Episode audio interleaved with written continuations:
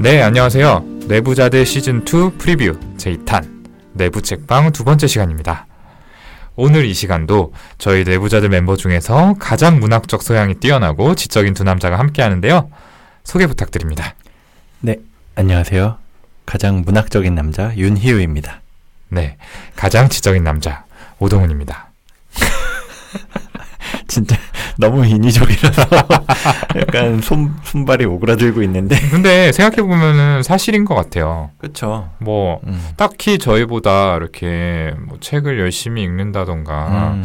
좀 지적으로 보인다던가 그런 사람들 없잖아요. 약간 그런 것 같아요. 음, 다들, 다들 뭐 방송 나가기 바쁘죠. 네, 그렇죠. 좀 음. 세속적이랄까? 음. 뭔가, 뭐, 영원 불멸의 가치를 추구하지 못하고, 음, 음. 그저 눈앞에, 음. 어, 어떤 이익, 음. 명예, 맞아요. 이런 것들만 쫓는 모습이, 아무튼 음. 현대인의 자화상을 보는 것 같네요. 무슨 소리인지 모르겠어요. 네. 맞아요. 그래서 오늘 오전에 어. 친구들이 모여 있는 단체 채팅방에 있는데 음, 거기서 허규영 목소리가 음. 오전 10시 넘어서 음. 라디오에서 나온다는 거예요. 음, MBC 라디오 그 정지영 아. 씨가 진행하는 라디오 있잖아요. 그렇죠, 그렇죠. 음. 거기에 고정해서 출연하고 있거든요. 네. 음. 그런 거 나가고 계속 출연하다 보니까 뭐 책 읽거나 뭐 지적인 이런 거 쌓는 시간은 별로 없겠죠. 음, 그렇죠. 뭐 대외적인 이미지 뭐 이런 게 중요할 테니까 어떤 내면의 가치에 충실하지 못할 거라고 생각합니다. 네. 시작부터 갑자기 왜 이렇게 네, 악담을. 사나운 악담으로 시작을 했는데 음. 어쨌든 이제 내부 책방 첫 번째 시간 방송이 나갔죠. 그쵸. 반응이 어땠나요? 아 반응이 그래도 어느 정도 마음을 먹고 기대를 많이 내려놓고 왔거든요. 아 그래서 정말 뜨거운 반응 감사했습니다. 아 워낙 이 기대치가 많이 낮다 보니까 그렇죠. 사실 알 정도 반응도 굉장히 뜨거웠다 이렇게 느껴지는 거죠. 네 맞습니다. 2탄은 좀 더 뜨거운 반응 보여주시면은 이게 진짜 고정이 될 수도 있을 것 같아요. 그러니까요. 음. 좀 활활 타오르는 그런 반응들을 보여주시면은 저희 내부자들에서 가장 지적이고 문학적 소양이 뛰어난 두 남자의 목소리를 고정적으로 들으실 수 있습니다. 네. 네, 잡설이 너무 긴데요. 바로 본격적인 방송으로 들어가 보겠습니다. 오늘 저희가 이야기 나눌 작품 호세 엠 바스콘셀로스 뭐 여기까지 얘기하시면은 저희 청취자분들은 오늘 작품이 어떤 건지 이미 짐작하시겠죠? 음, 굉장히 지적이고 문학적 소양이 있으시면 알겠죠. 네, 대부분은 이제 그런 분들이실 테니까. 음, 음. 네. 바스콘레스 이름도 어려워요. 네. 어, 약간 탄로날 뻔했네요. 호세 엠 바스콘셀러스의 나의 라임 오렌지 나무 이 음. 작품을 주제로 이야기를 나눠 보겠습니다. 어, 이 책은 사실 윤유 선생님이 선택을 하셨잖아요. 네. 이제 저번 시간에 인간 실격은 제가 고른 책이었고, 음, 음. 근데 이 왜 하필이면은 많은 책 중에서 이 라임 오렌지 나무라는 작품을 고르셨을까요? 네, 일단 많은 분들이 아는 책이어야 될 것 같다는 생각을 했는데 음, 제가 기억하는 소설 중에서 가장 어렸을 때 읽은 소설이 바로 이 책이었거든요. 음. 게다가 그 어렸을 때도 워낙 더 오래된 책을 읽어가지고 아직도 이게 기억이 나는 게 겉표지는 뜯겨 나가서 없고 그냥 흰 종이에다가 매직으로 첫 장에다가 나의 라임 오렌지 나무라고 누군가가 적어놨던 게 기억이 음, 나요. 음. 그런 책을 읽었었는데 그때 읽으면서 그 제재라는 주인공 아이에게 굉장히 음. 감정이입을 하면서 읽었지만 오랜만에 읽으니까 어, 또 그때 어, 이런 내용이었나 싶을 정도로 새롭게 느껴지는 소설이었어요. 음, 음. 그 말씀을 들으니까 저도 어렸을 때 봤던 이 책의 일러스트가 생각이 나는데요. 어떤 좀 바랜 색감의 오렌지색 컬러의 배경 중앙에 이 제재하고 이 라임 오렌지 나무 민기뉴가 음. 서로를 좀 보듬고 있는 그런 장면이 가운데 작게 그려진 표지였어요. 네. 그래서 어, 뭔가 좀 따뜻하면서도 약간 안쓰러운 뭐 그런 느낌으로 기억을 하고 어, 있거든요. 음, 음. 네, 오랜만에 방송 준비하면서 아마 이 책을 다시 읽어보셨을 텐데 좀 어떤 느낌을 받으셨어요? 네, 그 어렸을 때 기억으로는 좀 굉장히 따뜻하고 이 순수한 소년이 라임 오렌지 나무 민기뉴하고 대화를 하면서 성장해 나가는 그런 과정 뭐 이 정도만 기억을 하고 음, 있었는데 저도요. 네. 음. 근데 기억보다도 실제로 읽어보니까 어, 굉장히 좀 슬픈 내용이었어요. 그렇더라고요. 음. 네. 아마 많은 분들께서 아시겠지만 보통은 이제 저희처럼 어렸을 때 접하게 되는 경우가 많은 만큼 좀 remind를 해 주셔야 될 것 같아요. 음. 그리고 또 아직 책을 읽지 않으신 분들도 분명히 계실 테니까 이 책의 줄거리를 간단하게 좀 소개를 해 주시겠어요? 이 제재는 다섯 살로 설정이 돼 있고요. 이 다섯 살 소년 제재의 슬픈 이야기로 굉장히 가난해요. 그리고 엄마는 하루 종일 공장에서 일을 하셔야 됐고 또 아빠는 실직 상태고 그리고 굉장히 폭력적이고 욱하는 성격이 있었어요. 게다가 큰 누나는 감정 기복이 심하고 폭력적이었고 또 자신을 지켜주지 못하고 때로는 나를 때리는 형도 있었고요. 음, 그렇죠. 그나마 자신을 아껴주는 좀 작은 누나가 있긴 했는데 이 가족 내에서 제재가 자라가죠. 그리고 이 제재 역시나 굉장히 장난기가 다분해서 어, 심한 장난도 많이 쳐요. 어떻게 보면은 그 나이의 또래의 꼬마가 칠 만한 장난이라고 생각이 되기도 하는데 이런 장난을 칠 때마다 뭐 큰 누나라든지 뭐 아빠라든지 아니면 다른 어른들한테 엄청나게 혼나고 학대를 당하는 수준으로 맞는 이야기가 자주 나오거든요. 음, 그렇죠. 그리고 그 상처를 자신의 유일한 벗이라고 할 수 있는 음. 작은 라임 오렌지 나무, 그렇죠. 그걸 민기뉴라고 이름을 붙이고 음, 나무하고 대화를 하면서 조금씩 풀어내게 되죠. 음. 그렇게 이야기가 전개된다라고 생각을 하시면 되고요. 자, 어쨌든 이제 제재의 심리를 알 수 있는 첫 번째 대목을 저희가 들어보도록 할 텐데요. 첫 번째 대목은 윤유 선생님 목소리로 들어볼게요. 아저씨께서 타다 남은 초를 주시면 올게요. 그 초 도막으로 뭘 하게? 악마가 또 나를 충동질했다. 그래서 거짓말을 하고 말았다. 연줄에 칠하려고요. 그러면 줄이 단단해지거든요. 그럼 가져가거라. 나는 초 도막을 끌어모아 책과 구슬이 들어있는 가방에 집어넣었다. 그렇게 신이 날 수가 없었다. 고맙습니다, 자카리아스 아저씨. 목요일이라는 걸 명심해라. 알았지? 나는 날듯이 뛰어나왔다. 아직 시간은 여유가 있었다. 나는 카지노 앞으로 달려갔다. 사람의 왕래가 뜸한 틈을 타 거리를 가로질렀다. 그리고 잽싸게 있는 힘을 다해 길바닥에 초치를 한 다음 다시 돌아와 카지노의 닫힌 문 앞 길거리에 앉아 기다렸다. 멀찍이 떨어져서 맨 처음 넘어지는 사람이 누구인지 보고 싶었다. 네. 방금 낭독한 부분에서 이제 화자인 나가 주인공 제재를 의미하는 게 맞죠? 네네. 네. 뭔가 이 작은 꼬마가 장난을 치는, 장난을 계획하는 장면인 음. 것처럼 보이는데요. 방금 읽어주신 대목의 내용이 어떻게 되나요? 음. 이거는 이 성당에 있는 자카리아스라는 아저씨를 속여서 초를 얻어내서 장난을 치는 장면인데요. 이 길바닥에다 초치를 해서 미끌거리게 만들고 그 지나가는 사람이 미끄러져서 넘어지는지 숨어서 지켜보는 모습인데 아, 굉장히 짓궂은 장난이면서도 또 한편으로는 그냥 이 장면을 상상하면서 보면서 되게 귀여운 어린애의 장난처럼 보여요. 음, 아, 물론 누가 넘어지길 바라고 또 악의가 있다고 볼 수는 있지만 그래도 그 수준이 굉장히 귀엽게 느껴졌거든요. 음, 그렇죠. 그런데, 어, 이 낭독하신 대목에서 눈에 띄는 게 어떤, 어, 내 안의 악마, 악마가 또 나를 충동질했다라고 표현을 음, 하는 부분이거든요.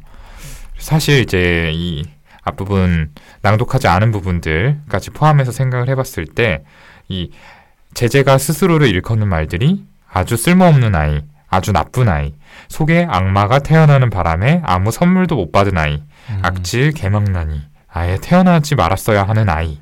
라는 표현들이에요. 그래서 이 속에 악마가 태어나는 바람에 아무 선물도 못 받았다. 거기서 나온 게 이제 내 안의 악마가 나를 충동질했다라는 이야기인 것 같거든요. 음, 근데 이런 표현들로 자기 자신을 어, 어떤 일컫는다는 게 굉장히 슬픈 이야기가 아닐 수 없을 것 같아요. 맞아요.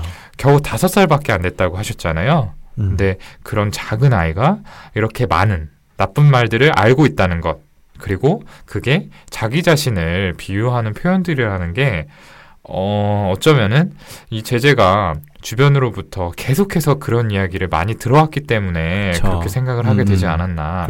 이렇게 추측을 해볼 수 있을 것 같습니다. 음, 그러니까 너무너무 많이 들어온 이야기이기 때문에 또 어떤 속상함이라는 감정보다는 이미 무뎌진 거죠. 그래서 음. 아무렇지도 않게 내 마음속에는 악마가 있어. 이렇게 생각을 하게 되어서 이런 표현이 나오지 않았나 싶어요. 네. 맞아요. 그래서 이 제재가 정말 가여운데요. 어린아이 때 이렇게 나쁜 말을 많이 듣거나 또는 폭력에 자주 노출되면은 아무래도 성장하는데 나쁜 영향을 받을 수밖에 없거든요. 이렇게 방금 전에 동훈이가 이야기한 것처럼 자꾸만 자기 자신을 부정적으로 이야기하는 말을 들으면 자기에 대해서 못난 아이, 나쁜 아이 이런 생각을 갖게 될 거고 또 나는 혼나는 게 당연하다 이런 식으로 생각을 하게 될 거거든요. 음, 그렇죠. 음. 특히 이 나이대의 아이들은 사실 도덕관념이라는 게 거의 없어요. 그러니까 음, 뭔가 벌을 받으면 그래서 잘못된 일이다 정도로만 인식을 하거든요. 음, 음, 반면에 뭐 칭찬을 들으면 잘한 일이다. 이 정도 수준의 도덕성을 가지는 게 일반적인데요. 음, 당연히 잘못에 대해서는 혼나는 게 맞겠지만 도대체 얼마나 심하게 혼이 났기에 이 스스로를 악마라고 생각할 정도일지 그 점이 음. 또 음. 굉장히 안타깝게 느껴져요. 사실은 이 장난으로는 다행히 심하게 혼나지 않았지만 다른 장난을 칠 때에는 뭐 송아지가 울듯이 울었다라든지 음. 힘이 빠져서 일어서지 못할 정도로 심하게 맞았다라고 표현된 장면들이 나오거든요. 그렇게 나쁜 의도로 장난을 친 게 아니고 어떻게 보면 귀엽게 봐줄 만한 음. 그런 상황들도 아까 윤희 선생님이 얘기한 것처럼 학대에 가까운 음. 그런 어떤 반응들을 어인들 어른들이 보이게 되는 거죠. 맞아요. 그래서 이 훈육이라는 게 굉장히 어려운 것 같아요. 어떻게 가르쳐야 되는지 어린 아이에 대해서 음. 잘못한 거는 어떻게 지적을 해야 되고 음, 뭐 요새 책들도 많이 나오잖아요. 음. 이렇게 혼내면 안 된다. 어떻게 양육을 해야 된다. 그런 음. 것들이 굉장히 많이 나오는데 음, 오히려 내가 경험해온 거 어렸을 때부터 자라면서 경험해온 것과 음. 그런 책들에서 배우는 게 굉장히 다르고 또 책마다도 음. 서로 다르잖아요. 맞아요, 맞아요. 그래서 요런 정도 한 다섯 살 정도 된 아이에게 어떤 도덕관념이 제대로 형성되기 전 단계라면 어떻게 훈육하는 게 좋을지 혹시나 음. 뭐 얼마만큼 혼내야 될지 아니면 어떻게 혼내야 될지 그 선을 정하는 게 굉장히 어려운데 좀 음, 어떤 팁이라고 해야 될까 그 선이라고 해야 될까 좀 이야기해 주실 수 있을까요? 네, 뭐 아마 뭐 갑자기 좀 육아로 변질되는데 네 갑자기 궁금해져서 네. 어, 요즘에 많이들 육아 서적 같은 것들이 나오고 있기 때문에 다들 잘 아시겠지만 뭐 혼을 내는 건 필요해요. 일단. 어, 잘못한 부분에 대해서는 네가 이건 잘못했어라는 피드백은 꼭 받아야 되고요. 어, 그래야 이제 도덕성이 형성되는 단계다라고 말씀을 드렸었죠. 음. 근데 다만 혼내더라도 아이가 잘못한 행동에 초점을 맞춰야지 아이 존재 자체를 폄하하거나 비난해서는 안 되는 거죠. 음. 그러니까 예를 들어서 이 경우에 네가 이렇게 초치를 한 거는 누가 다칠 수 있기 때문에 어, 이거는 잘못된 행동이야 이렇게 해서는 안 음. 돼라고 설사 아이가 알아듣지 못할 것 같더라도 이렇게 좀 차근차근 반복해서 설명을 해주는 게 음. 필요해요. 음, 네. 음, 근데 보통 이제 화가 나게 되면은 음. 넌 이런 장난을 하다니 뭐 정말 나쁜 아이구나 너 정말 그쵸. 못됐구나 음, 음. 이런 식의 좀 격한 반응들이 나가게 되는데 음. 사실 그런 게 뭐 한두 번에 그친다면은 뭐 별다른 상처를 남기지 않을 수 있지만 이런 것들이 사실 반복이 되다 보면은 음. 결국에 아이 마음 속에는 어, 앞서 우리가 이야기한 것처럼 제재처럼 음, 나는 나쁜 아이고 뭐 쓸모없는 아이고 음, 음. 태어나지 말았어야 될 아이야. 음, 음. 그런 것들이 결국에는 이런 뭐랄까 아이의 존재 자체를 비난하는 것 같은 부정적인 음. 피드백들에 의해서 형성이 되는 거거든요. 이게 누적이 되다 보면은 일종의 믿음처럼 굳어져 음, 버리는 음. 거죠. 이 사람도 나한테 이렇게 이야기하고 저 사람도 이렇게 이야기하고. 그럼 나는 그런가 보다. 이렇게 생각을 하게 되지 않겠어요? 네. 맞아요. 이렇게 한 번 형성된 자기 이미지는 사실 쉽게 바뀌지 않아요. 음. 그래서 어, 커가면서 또 다른 사람하고 관계를 맺는데도 많이 작용을 하게 되고요. 음, 어떤 음. 성취를 이루는 점에 있어서도 어, 내가 가진 포텐셜보다 그런 것들을 충분히 보여주지 못하고 훨씬 더 적은 수준에서 머무르게 만드는 음. 제약이 되기도 해요. 맞아요. 그러니까 이런 것들은 좀 피해야 되겠죠. 네. 네. 맞습니다. 그래서 실제로 뭐 외래 장면에서나 이런 데서도 굉장히 좀 많이 접하는 것 같아요. 음, 어머니한테서 뭐 아버지한테서 계속 이런 식으로 혼나가지고 음, 나는 내가 못할 거라고 생각을 할 수밖에 없었다. 음, 근데 겨우겨우 이제 극복을 하려 그러는데 뭐 한 번씩 또 엄마가 뭐라고 나한테 지적을 하거나 뭐 아빠가 나한테 뭐라고 지적을 하는 거 음, 그게 너무 크게 상처가 돼가지고 음. 이미 성인이 된 다음인데도 음, 집에 가기가 굉장히 싫다라고 하는 분들을 많이 봤었던 것 같아요. 음. 사실 그 집이라는 게 본가라는 게 가서 좀 쉴 수 있는 뭐 에너지를 보충할 수 있는 그런 음. 공간이 돼야 되는데 그렇지 못한 채 살아가다 보니까 지금 사는 장면에서는 굉장히 힘든데 어디 가서 쉴 곳도 없고 그런 굉장히 외로운 그런 마음을 표현하시는 분들도 많이 뵀거든요. 음, 그래서 뭐 이미 그런 경우에는 다 좀 지나가 버린 일이기 때문에 굉장히 과거의 일이기 때문에 어떻게 바꿀 수는 없다고 하더라도 지금에 와서라도 사실은 이런 너를 비난한 게 아니다. 너의 그 잘못된 행동을 지적을 한 거다. 요렇게 해야 되는데 그게 참 어렵죠. 동리가 말한 것처럼 감정이 실리다 보면 막 계속 말을 하는데도 음. 안 따르니까 화가 나다 보면은 음, 말이 계속 엇나가는 거죠. 음, 그렇죠. 음. 그리고 이런 점들을 알고 어, 뭐 명심하고 음, 음. 어, 내가 다음부터는 이러지 말아야겠다 음. 이렇게 생각을 하더라도 사실은 어, 내가 어린 시절에 경험한 바들이 음. 어, 굉장히 또 크게 작용을 해요. 그래서 음, 나도 모르게 내 안에 체득돼 있던 방식들이 이렇게 불쑥불쑥 나가는 경우가 많거든요. 네. 그래서 또 하나 드리고 싶은 말씀은 설사 부모의 입장에서 음. 그런 것들이 좀 뜻대로 바로바로 잘 되지 않고 아이한테 한번 상처를 주었다고 하더라도 음. 또 부모님 입장에서 너무 자책하기보다는 뭔가 연습을 해나간다는 생각으로 좀 계속 잘 안 되더라도 다음번에는 이렇게 해보자 음. 이렇게 좀 마음을 먹어주셨으면은 해요. 네, 그래서 이미 지나간 부분들은 사실은 어떻게 할 수 없는 거고 앞으로 또 좋은 경험으로 그걸 덮어주면 되는 거거든요. 음. 그러면 이제 아이는 얼마든지 뭐랄까요. 또 안 좋은 경험을 딛고 일어날 수 있는 탄력성이라는 음. 게 있기 때문에 네. 좋은 경험을 하게 되면 또 그 안에서 좋은 싹들이 자라날 수 있는 가능성이 많아요. 네. 그러니까 어, 한번 지나간 나의 양육에 대해서는 너무 자책하지 말고 다음번에 잘해주자. 또 한 번 연습해보자. 이런 마인드가 중요할 것 같아요. 네. 좋습니다. 오늘은 저희가 나의 라임 오렌지 나무를 읽으면서 이야기를 하고 있는데요. 이런 많은 정말 많이 혼나고 음, 그리고 나쁜 어떻게 보면 귀여워 보이기도 하는 그런 음. 장난들을 많이 치고 있는 이 제재에 대해서 이야기를 하고 있는데 음. 한번 다음 장면에서는 또 제재의 어떤 모습이 보일지 이번에는 저와 오동훈 선생님이 같이 낭독을 해보도록 하겠습니다.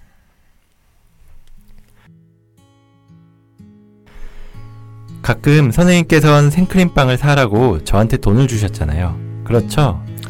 매일 주고 싶었어도 네가 종종 사라져 버렸어. 전 매일 받을 수가 없었어요. 왜? 간식을 사오지 못하는 다른 애들이 있으니까요. 선생님은 핸드백에서 손수건을 꺼내 나 몰래 슬쩍 눈물을 닦았다. 선생님, 올빼미를 못 보셨어요? 올빼미가 누군데? 아, 저만큼 작은 흑인 여자예요. 꼭대기에 머리를 틀어 끈으로 묶으네요. 아, 도로틸리아 말이구나. 네, 선생님. 도로틸리아는 저보다 더 가난해요. 다른 여자애들은 그 애가 깜둥이인데다가 가난뱅이라서 같이 놀려고도 하지 않아요. 그래서 그 애는 매일 구석에 혼자 웅크리고 앉아 있어요. 전 선생님께서 주신 돈으로 산 생크림빵을 그 애하고 나눠 먹었어요. 네. 방금 낭독한 대목에서 선생님이 손수건으로 눈물을 닦았다라고 하는 부분이 있었는데 참 이 제재의 마음 씀씀이를 보면은 정말 눈물이 안 날 수가 없는 것 같아요. 그래요. 이 제재는 진짜 가난한 집에서 태어났거든요. 게다가 아버지가 실직한 다음에는 뭐 크리스마스에 뭐 선물 하나도 받지 못하고 크리스마스 당일에도 뭐 케이크, 과일 뭐 이런 건 구경도 못하고 그냥 빵밖에 먹지 못할 정도였다고 그래요. 이 정도로 가난했던 제재가 학교에서 선생님이 생크림빵을 사 먹으라고 돈을 좀 주셨는데 그거를 매일 받지도 않고 피하는 거예요. 왜냐면 자기만큼 아니면 자기보다 더 가난한 아이가 있었기 때문에 그랬다는 건데 진짜 앞장면에서는 정말 대책 없는 장난꾸러기 같은 모습의 제재지만 또 한편으로는 이렇게 섬세하고 또 다른 아이들 생각하는 이타적인 모습이기도 한데 얼핏 생각해보면 정말 어, 착하다 어, 어떻게 이럴 수가 있지 싶으면서도 어, 도저히 다섯 살 아이의 생각이라고는 믿어지지 않기도 해요. 음. 네, 그렇죠. 한편으로는 벌써 이렇게까지 생각이 깊어져야만 하나, 이렇게 빨리 철이 들어야 되나, 이런 의문이 들기도 합니다. 어, 저희도 이제 학창 시절을 생각해 보면은 뭔가 또래보다 좀 생각이 깊은 조숙한 친구들이 주위에 있었던 게 좀 기억이 나요. 음, 음. 음. 그리고 뭐 듣는 청취자분들도 아마 그러실 텐데 어쩌면 본인 스스로가 좀 조숙하다라는 이야기를 들었던 분들도 계실 것 같고요. 흔히들 이제 의젓하다, 예의 바르다라고 이야기를 하는데 사실은 어 너무 어린 나이에 이런 모습이 나오는 거는 꼭 좋은 것만은 아닐 수도 있어요. 어, 이, 이렇게 예의 바른 모습이 좋은 것만은 아니다라는 게 어, 어떤 이야기죠? 음. 주변에서 보기에는 어른스러운 게 좀 보기에 좋아 보이죠. 그쵸? 음, 네. 그러니까 어른의 입장에서는 뭐 손도 가지 않고 말도 잘 듣고 하니까 얼마나 예쁘겠어요. 음, 음, 근데 우리가 생각을 해보면 그 나이에 맞는 행동이라는 게 있잖아요. 음. 그러니까 발달 과업이다 이렇게 표현을 하기도 하는데요. 사람이 나이를 먹어가면서 뇌도 발달을 하고 뭐 아는 것도 많아지고 경험도 쌓이고 그러면서 이제 거기에 걸맞는 생각과 행동을 하게 되는 게 우리가 음. 일반적으로 말하는 정상이다라는 거죠. 근데 제재의 다섯 살이라는 이 나이에는 나이에 맞게 뭐 호기심도 넘치고 장난도 치고 그리고 어떨 때는 좀 욕심을 부려서 철없어 보이기도 하고 음. 이런 모습들이 좀 걸맞는 모습이다라고 볼 수 있을 것 같아요. 맞아요. 이렇게 나이에 어울리는 모습으로 성장하는 게 어떻게 보면 되게 쉬우면서도 어려운 일인 것 같아요. 뭐 나이에 비해서 조숙해 보이고 뭐 생각이 많아 보이게 자랄 수도 있고 반대로 나이가 들어서도 철이 없다. 뭐 이런 얘기를 듣는 사람도 많으니까요. 음, 근데 또 다르게 생각해 보면 이 제재는 굉장히 가난하고 또 학대에 가까운 폭력을 당하면서 그런 환경에서 자랐다라고 이야기를 했잖아요. 음, 근데 그러면서도 굉장히 속이 깊고 이렇게 남을 생각할 줄 아는 아이로 잘 성장하고 있는 모습이에요. 음, 음, 요거를 보면서 아까 잠깐 언급이 나왔었는데 회복 탄력성이라는 개념이 문득 좀 음. 떠오르더라고요. 음. 이게 변하는 환경에 적응하고 그 환경을 자신에게 유리한 방향으로 만드는 힘 음, 이라고 하는데, 음, 뭐, 큰 트라우마를 겪고 나서도 정신적으로 힘들지 않은 아니면 오히려 반대로 좀 잘 자라났다고 하는 아이들의 공통점을 찾아본 어떤 음. 연구가 있었거든요. 거기에서 발견이 된 게 바로 이 회복 탄력성이라는 건데 이 회복 탄력성을 강하게 만드는데 가장 핵심이 될 수 있는 게 그 자신을 이해해주고 또 지지해주는 어른이 있어야 된다라는 이야기가 있어요. 음, 그래서 아마 지금까지 읽은 대목에서는 저희가 둘째 누나가 굉장히 이 제재를 좀 공감해주고 이해해주고 보살펴주는 그런 역할을 했다고 했잖아요. 음, 그런 둘째 글로리아 누나 덕분에 좀 삐뚤어지지 않고 어쩌면은 좀 바른 방향으로 자라고 있는 건 아닌가 이런 생각이 들었어요. 음, 맞습니다. 또 윤유 선생님 얘기를 들어보니까 제재의 모습이 꼭 어떤 그런 속 깊은 모습이 어, 나쁘게 볼 게 아니라 또이 음, 회복 탄력성의 개념에서 봤을 때 그런 것들이 또 잘 되어 있는 아이라서 이런 모습으로 표현이 될 수도 있겠다 뭐 이런 생각도 드네요. 그러니까 폭력적이고 가혹한 환경 안에 있지만 제재한테는 좀 정서적으로 기댈 곳이 남아 있었다 이렇게 볼 수 있겠는데요. 사실은 이제 작은 라임 오렌지 나무 이 민기뉴를 붙잡고 속내를 털어놔야 될 정도로 굉장히 외로운 친구지만 음. 방금 말한 뭐 글로리아 누나 작은 누나죠. 네 그리고 음. 세실리아 선생님 아, 음. 이 어떤 낭독한 부분에서 나오는 선생님 음. 그리고 또 우리가 뒤에 언급을 하겠지만 포르투가 아저씨 음, 음. 이런 좋은 사람들을 주위에서 만났고 이것들이 제재에게 어떤 이런 트라우마 속에서도 잘 극복을 하고 잘할 수 있는 음. 원동력이 되었다. 음, 음. 뭐 그렇게 생각을 해볼 수 있을 것 같습니다. 그리고 조금 더 구체적으로 들어가 봤을 때 이 사람들과의 관계에서 충족된 애정 욕구가 제재 스스로를 조금씩 가치 있는 사람이라고 인식하게 만들어준 거 아닐까라는 생각이 들어요. 음. 우리가 앞서서 제재가 굉장히 주변에서 그런 부정적인 언급들을 들어오면서 음. 스스로를 태어나지 말았어야 할 아이라고까지 음. 생각을 했는데 음. 반면에 방금 앞에서 언급했던 이런 주변 사람들의 좀 진정성 있는 음, 사랑, 음. 몇안 되지만 그런 음, 사랑을 음. 보여주는 사람들이 있었기 때문에 굉장히 척박한 환경 속에서도 꺾이지 않고 좀 스스로를 지킬 수 있었고, 어, 음. 이렇게 잘 자랄 수 있었던 거 아닌가, 뭐 그런 생각도 듭니다. 네. 좋습니다. 그러면 이제 세 번째 파트, 오늘 준비한 마지막 부분도 한번 낭독을 해보도록 하겠습니다. 이 부분도 저와 윤유 선생님이 좀 나눠서 읽어볼게요. 그런데 아빠는 날 자꾸자꾸 때렸어요. 뽀르뚜가 걱정 마세요. 나는 엉엉 울었다. 걱정 마세요. 죽여버릴 거니까요. 무슨 소리 그렇게 해? 네 아빠를 죽이겠다고? 네, 죽일 거예요. 이미 시작했어요. 벅존스의 권총으로 빵 쏘아 죽이기는 그런 건 아니에요. 제 마음속에서 죽이는 거예요. 사랑하기를 그만두는 거죠. 그러면 그 사람은 언젠가 죽어요. 상상력 한번 대단하다 너. 말을 그렇게 하면서도 치근한 마음은 숨기지 못했다. 그런데 넌 나도 죽이겠다고 했잖아. 처음엔 그랬어요. 근데 그 다음엔 반대로 죽였어요. 내 마음에 당신이 다시 태어날 수 있게 그렇게 죽였어요. 제가 좋아하는 사람은 당신밖에 없어요, 포르투가. 당신은 내 하나밖에 없는 친구예요. 저한테 딱지랑 음료수랑 케이크랑 구슬 같은 것들을 사줘서 이러는 건 아니에요. 정말이에요. 네. 두 사람의 대화로 이루어진 장면인데요. 이 부분은 또 어떤 내용일까요? 네. 이 장면도 굉장히 좀 슬픈 장면인데요.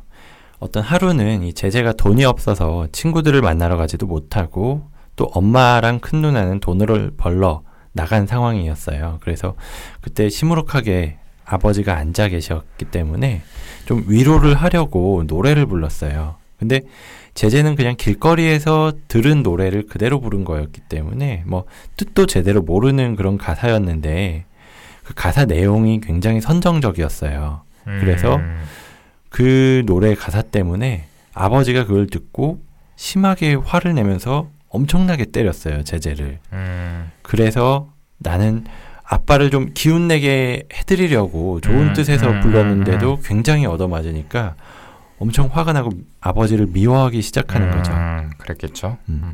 그런 다음에 제재는 이후에 포르투갈 할아버지인 마뉴엘이라고 해서 포르투가라는 별칭으로 부르는데 음, 그 할아버지를 만나서 친해지게 되고요. 음, 저희가 앞선 장면에서도 살짝 언급을 했었는데 이 포르투가 아저씨는 어떤 인물일까요? 그 배경이 되는 브라질은 포르투갈의 식민지였고 그 포르투갈 사람들은 잘 사는 사람이었거든요. 음, 뭐 실제로 가장 멋있는 차를 타고 다니는 사람이기도 했고 또 동네 사람들은 그래서 좀 싫어하는 할아버지였는데요. 이 제재와 처음 만난 건 그 제재가 포르투갈의 차에 매달리는 장난을 치려다가 들켜서 좀 엉덩이를 얻어맞았어요. 그래서 음, 제재는 그한테 복수하겠다 이런 마음을 먹었었는데 며칠 뒤에 제재가 장난을 치다가 발바닥에 유리가 박혀요. 그래서 심하게 다쳤는데 이 다친 거를 또 어른들이 알면 치료를 해주는 게 아니라 혼날까봐 겁이 나서 숨겼거든요. 그래서 숨겼는데 너무 심하게 다치니까 쩔뚝쩔뚝 걸어 다니는 거를 이 포르투가가 지나가다가 보고 병원에 데려가서 고쳐줘요. 음, 그러면서 이야기를 하다 보니까 이 제재가 학대를 당한다는 사실을 알고 굉장히 측은한 마음이 생겨서 포르투가가 제재 이야기도 들어주고 뭐 아껴주고 같이 놀러도 다녀요. 그래서 이런 시간이 쌓이고 쌓이면서 제재는 포르투가가 믿을 수 있는 사람이다. 이걸 알고 아빠 대신으로 아니면 오히려 진정한 아빠 이렇게 생각을 하고 속마음을 털어놓는 거죠. 음. 그 포르투가 아저씨가 제재를 이제 다친 상태에서 병원으로 데려가서 몸의 상처를 고쳐줬다라고 하는데 음. 몸의 상처뿐만 아니라 마음의 상처를 치유하는 데 있어서도 굉장히 중요한 역할을 하는 것 같아요. 네, 맞아요. 이 제재가 아버지가 되어 달라 이렇게 이야기를 할 만큼 진짜 중요한 역할을 했다고 생각을 해요. 그리고 정말로 모든 어른들이 다 나를 혼내는 사람만은 아니다. 라는 거를 진정으로 알게 된 사람이 바로 포르투가기도 하고요. 이런 포르투가 아저씨, 나를 정말로 사랑해주는 아저씨와의 체험을 통해서 음. 사람에 대한 믿음, 어른들에 대한 믿음, 신뢰, 뭐 사랑 이런 것들이 싹 터 나간다라고 볼 수도 음, 있을 것 같고요. 음, 음. 또 한편으로는 문득 그러면서 궁금해지는 게 이 포르투갈 아저씨도 사실 제재가 자기 차에 장난을 치고 막 이러니까 때리기도 했지만 그 다음에는 굉장히 좀 보살펴주고 사랑을 주고 그랬잖아요. 음. 근데 오히려 친아버지인 아, 아버지는 조금만 잘못을 해도 굉장히 때리고 어, 좀 전에 말한 것처럼 노래를 선정적인 노래를 불렀다는 것만으로도 음. 이유를 듣지도 않고 엄청나게 때리고 이런 모습을 보이는데 이렇게 아이한테 좀 폭력적인 아빠가 되는 거에는 또 어떤 이유가 있을까요? 음, 물론 뭐 제재의 아빠가 이 소설 속에서 처한 상황이 굉장히 나쁘기는 했어요. 이 먹여 살려야 될 처자식이 있는 상태에서 실직을 했죠. 음, 그래서 아내와 딸들이 공장을 다니면서 돈을 벌어오는 상황이 어떤 아빠의 입장에서는 굉장히 속상하기는 했을 것 같아요. 음. 그런데 그렇다고 해서 모든 사람들, 이런 상황에 처한 모든 이들이 폭력적이게 되는 건 아니잖아요. 음, 음. 실제로 이 소설 속에도 이 동네에서 가장 많이 맞는 아이가 제재다라는 이야기가 나오는 거를 보면은 분명히 동네에 이만큼 힘든 사람들은 또 있었을 텐데 음. 어, 모두가 그런 상황은 아니었고 제재가 유독 심한 폭력에 노출돼 있었다라는 걸 알 수가 있어요. 음. 이 폭력적인 성향은 절반 가까이는 또 유전이 된다라고 하는데 제재의 아빠 역시 좀 비슷한 폭력은 당하지 않았을까라는 추측도 해보고요. 어, 단순히 유전뿐만 아니라 어떤 어린 시절 경험한 양육 우리가 아까 앞서서 갑자기 좀 육아 팟캐스트 같은 얘기를 했는데 어린 시절 경험한 양육 방식을 이제 자신의 자녀에게 똑같이 되풀이하는 경향이 있잖아요. 음, 음. 그런 것들을 보면은 이 제재의 아빠가 유년기에 아마 그 아버지에게 또는 어머니에게 음. 어떤 폭력을 좀 당한 경험이 있지 않을까라는 음, 추측도 할 수 있을 것 같습니다. 네, 그럴 수 있겠네요. 그리고 한편으로는 이 대목을 읽으면서 이 제재의 아빠가 불쌍하다는 생각도 들었어요. 어떻게 보면은 굉장히 가난한 데다가 뭐 직장에선 해고까지 당해서 일도 못하고 그런 상황에서 계속 말썽만 피우는 아들한테 화가 날 수는 있을 것 같아요. 하지만 그래도 이 아빠는 제재의 마음을 들여다보지 못하고 또 자신을 위로하려는 제재를 오히려 때렸기 때문에 믿음까지 완전히 잃어버렸죠. 사실 뭐 제재의 입장에서는 아무 잘못도 안 했는데 부당하게 맞았으니까 아버지를 죽이고 싶다. 막 이런 마음까지도 들 수 있었을 거고요. 그리고 이 말이 굉장히 좀 슬펐어요. 제재가 아버지를 정말로 죽이겠다. 실제로 물리적으로 죽이겠다라는 생각을 한 게 아니라 음, 더 이상 사랑하지 않을 것이다라고 선언을 음, 하는 게 음, 어, 너무 좀 가슴이 음. 아프더라고요. 그러면 마음에선 죽는다 뭐 음, 이런 얘기를 했었죠. 네. 이제 반면에 이 아빠와 대비되는 포르투가 아저씨는 제재에게 결핍되어 있던 어떤 실제 아빠를 대신하는 환상 속의 아빠의 모습을 구현한 인물이다라고 볼 수 있을 것 같습니다. 제재 얘기를 굉장히 따뜻하게 들어주고 선물을 하기도 하고 굉장히 사랑을 베풀죠. 음, 네. 이 포르투가 아저씨가 제재에게 소풍을 가자고 제안을 하면서 넌 뭘 제일 좋아하니? 라고 물어보는데 제재가 내가 제일 좋아하는 건 당신이에요, 포르투가. 음, 이렇게 대답을 해요. 음, 음. 참, 이 장면만 봐도 굉장히 뭉클하죠. 네. 이제 제재가 어- 포르투갈을 어떻게 생각하는지를 잘 알 수가 있는데, 음, 근데 너무나 잔인하게도 이 포르투가가 기차에 치이는 사고를 당해서 어, 사망을 하게 됩니다. 음, 정말 갑자기. 그렇죠. 그러니까 제재 입장에선 드디어 서로를 가장 아껴주는 어찌 보면은 제재한테 있어서 첫 번째 사랑이라고 부를 만한 음, 음. 관계를 찾았는데 이거를 얼마 못 가서 상실해 버리고 만 거죠. 그러니까 결국에 이제 제재가 이제 이 아저씨가 사망한 후에 굉장히 시름시름 앓다가 또 결국에는 거기서 극복을 한다 이렇게 묘사가 되는데 음, 저는 이 상실의 상처를 진짜로 극복을 하기는 좀 어렵지 않았을까라는 생각을 했어요. 맞아요. 그러니까 단지 상처를 좀 덮어둔 것뿐이라는 생각을 했는데 사실 이렇게 유년기에 중요한 어찌 보면은 부모보다도 더 음, 중요한 대상이잖아요. 네. 이런 대상의 상실은 대개는 굉장히 큰 트라우마로 남아서 좀 인생 전반에 영향을 미치는 경우가 많이 음, 있죠. 네. 뭐 회복 탄력성이 좋은 친구라면은 또 그 영향이 음. 약간은 작을 수 있겠지만 분명히 그 뒷이야기에서는 영향을 받는 부분들이 나오지 않을까 네. 그런 생각을 해봤습니다. 맞아요.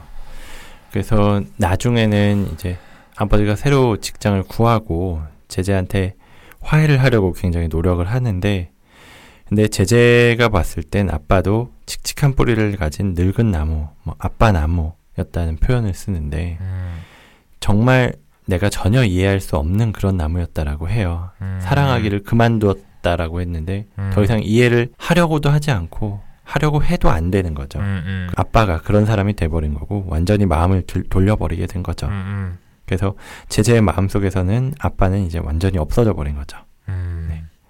이렇게 소설이 마지막을 향해 가는데요.